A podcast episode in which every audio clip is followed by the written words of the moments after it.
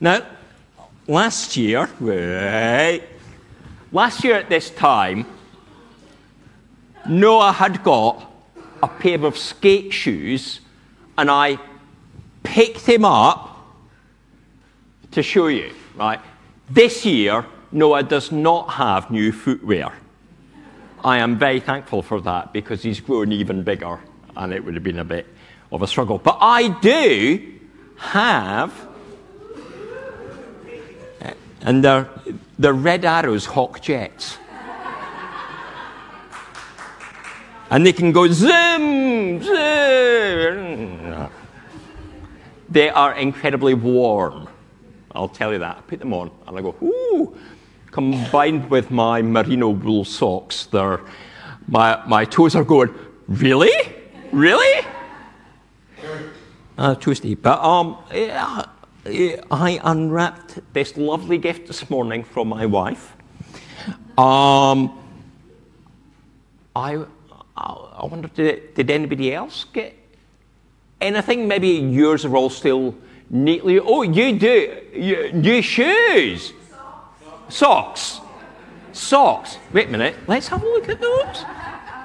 With a Christmas tree getting carried home for Christmas. Christmas socks. Oh, how wonderful, Rob. They, they look lovely. Anybody else get? Alan.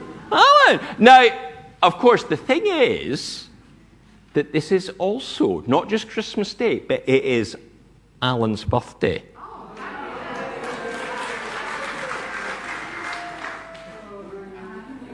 Right.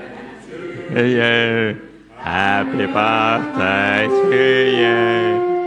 Happy birthday, dear Alan. Happy birthday to you. Yay! So, Alan, what, what did you get? I had a taste of things to come. A taste of things to come. An apron. And it, somebody's got to be busy, or at least they're hoping that you will be. Okay. Anybody else was sharing? Yay! Right. Nobody else. Nobody else. Ah. Well. Whatever it was, whether it was something that you can wear, like us, or eh, in fact, all of us have had something, eh, socks or apron or cozy slippers, whether it's something like that, maybe a piece of jewellery, maybe a toy, maybe something electronicy that beeps and takes ages to set up. That's what we've been struggling with this morning.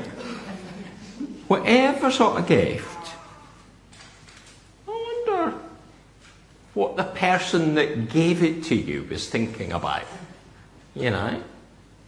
Did they just go along the shelf and grab the first thing?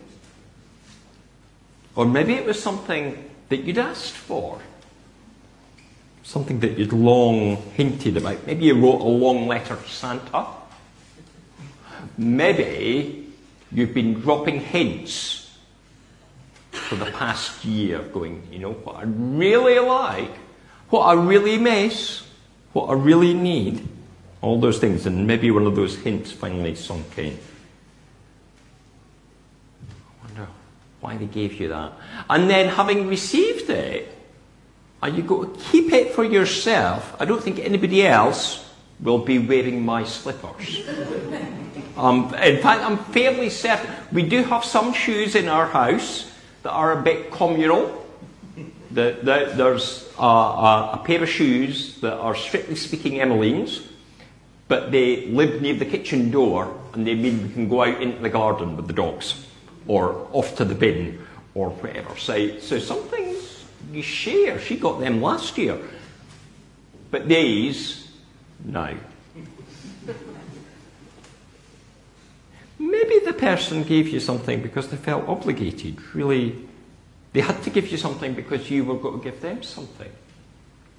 There's all sorts of difficult bits about giving gifts. I mean, sometimes when you're young, you think you, you have to give your brother or your sister something because otherwise you'll be in trouble with your mum and your dad if you don't. But of course, it shouldn't be a duty, it should be a joy, a delight, and it should be something from the heart. God the Heavenly Father gave us the greatest gift we could possibly ever hope to have and He didn't do it grudgingly. And He didn't go, oh, that'll do. And He didn't go, ah, you know, we'll just give them that. No, He did it with love. Humanity has a habit of messing things up, doing things because we feel we have to, being greedy or not living in good relationships with others. Be it folk in our family or our neighbours, or even sometimes folk that we think of as friends. And we've been living that way ever since people came upon the earth.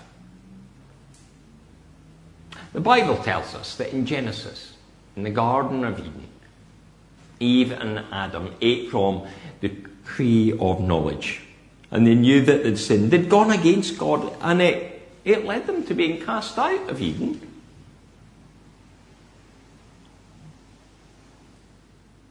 But God decided to give us a gift that can help sort things out.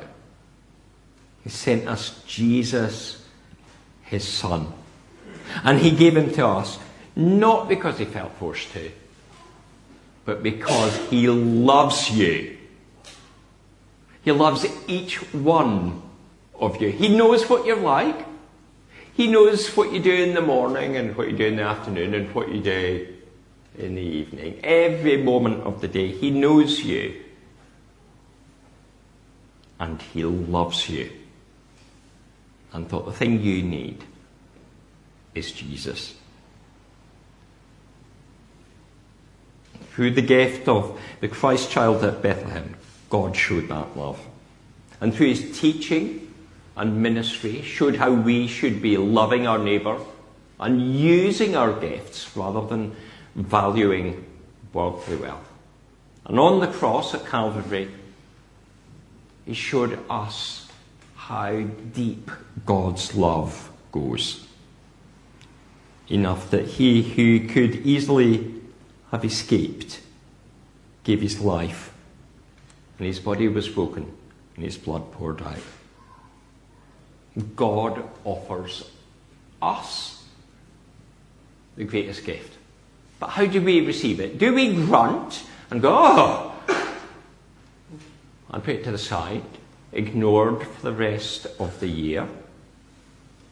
Or are we completely bowled over by it? That we're loved so much and we recognise that we can never give enough thanks? Do we choose to value that gift as the most precious thing in our life? and show others that gift with our loving words, our loving actions. Let Christmas, the celebration of Jesus' birth, also be the start of the story of how all humanity was reborn. How we can all have a newness of life and may it be remembered for the great gift of God but how it can inspire us to love others too. Amen.